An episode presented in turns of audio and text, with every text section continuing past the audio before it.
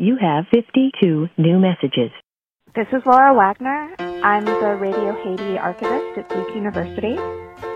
We are creating a trilingual digital archive of Haiti's first independent radio station, Radio Haiti Inter.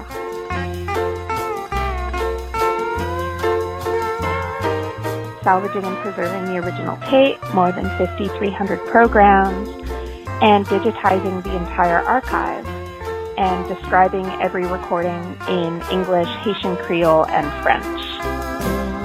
Radio Haiti was the first radio station in Haiti to broadcast news and investigative reporting in Haitian Creole, the language of all Haitian people. Up to that point, it had mostly been in French, which was a way for the powerful to remain in power by limiting who could have access to information.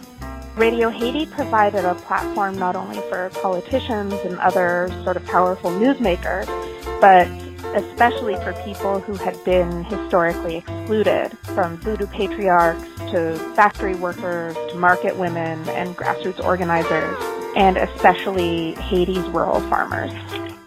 The Radio Haiti archive survived despite exposure to the elements, the arrest and exile of its journalists several times, and the assassination of the station's founder and director, Jean Dominique, in 2000.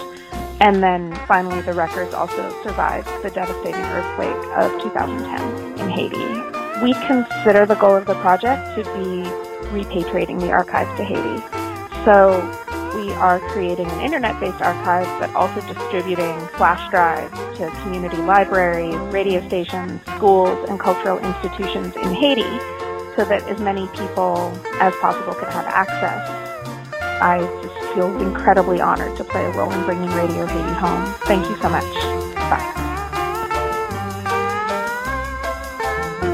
You may delete this message, save it.